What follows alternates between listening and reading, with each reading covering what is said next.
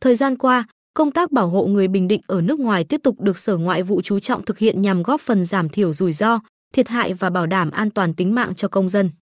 Trong đó, nhiều trường hợp ngư dân và gia đình nhận được sự hỗ trợ thiết thực. Trong năm 2022, Sở Ngoại vụ phối hợp với các cơ quan chức năng xử lý 10 tàu với 61 ngư dân Bình Định vi phạm khai thác vùng biển nước ngoài bị bắt giữ tại Malaysia 9 tàu với 54 ngư dân, Trung Quốc một tàu với 7 ngư dân. Đến nay, có 31 ngư dân được các nước trao trả về địa phương. Theo bà Võ Thị Như Hiền, Phó Giám đốc Sở Ngoại vụ, ngay khi tiếp nhận các vụ việc tàu cá Bình Định đánh bắt thủy sản vi phạm vùng biển nước ngoài, Sở Ngoại vụ kịp thời có văn bản gửi các cơ quan liên quan của tỉnh xác minh tàu cá và ngư dân vi phạm, để có cơ sở đề nghị Cục lãnh sự Bộ Ngoại giao thông báo đến cơ quan đại diện Việt Nam ở nước ngoài thực hiện công tác bảo hộ.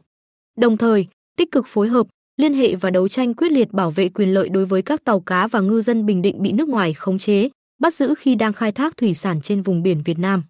Ngoài ra, Sở Ngoại vụ hỗ trợ gửi đơn xác minh nhân thân, hướng dẫn chủ tàu, người nhà ngư dân bị bắt ở nước ngoài đóng tiền tạm ứng vào quỹ bảo hộ công dân và pháp nhân Việt Nam ở nước ngoài do Bộ Ngoại giao quản lý để được cơ quan đại diện hướng dẫn làm thủ tục, giúp mua vé máy bay đưa ngư dân về nước đối với những trường hợp đã mãn hạn tù, hỗ trợ giải quyết hoàn tiền thừa cho ngư dân.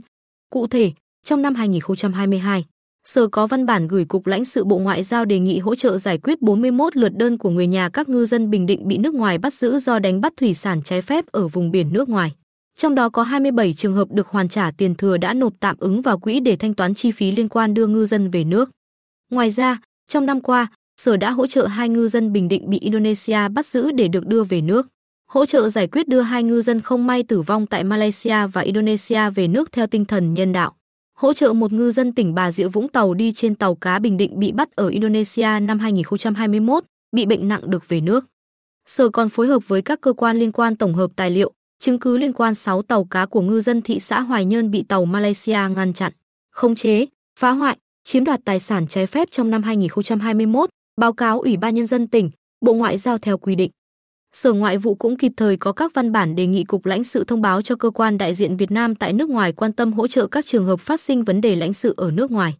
Trong năm 2022, Sở phối hợp xử lý, báo cáo Cục lãnh sự 6 trường hợp người Bình Định gặp nạn ở nước ngoài, gồm một công dân bị mất tích tại Nhật Bản năm 2021, ba công dân bị lừa bán, bắt giữ, đang phải làm việc ở Campuchia, một công dân tử vong trong vụ dẫm đạp tại khu Itaewon ở thủ đô Seoul, Hàn Quốc, một công dân bị bắt vì lao động bất hợp pháp ở Trung Quốc. Ngoài ra, Sở đã có văn bản đề nghị các cơ quan, đơn vị trong tỉnh phối hợp lập danh sách các công dân Bình Định đang sinh sống, lao động, học tập tại Ukraine và cung cấp kịp thời các số điện thoại đường dây nóng bảo hộ công dân đến những gia đình có thân nhân đang cư trú tại Ukraine, nhằm thực hiện nhanh chóng công tác bảo hộ công dân theo quy định pháp luật. Bà Võ Thị Như Hiền cho biết, thời gian đến, Sở Ngoại vụ tiếp tục nỗ lực phối hợp với các cơ quan chức năng thực hiện tốt công tác bảo hộ công dân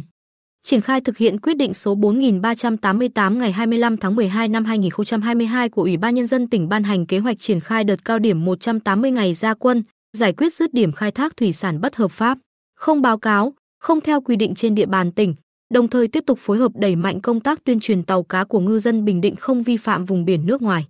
Qua đó, bảo vệ quyền và lợi ích hợp pháp của người Việt Nam ở nước ngoài, góp phần thực hiện hiệu quả công tác đối ngoại, tạo niềm tin cho người dân.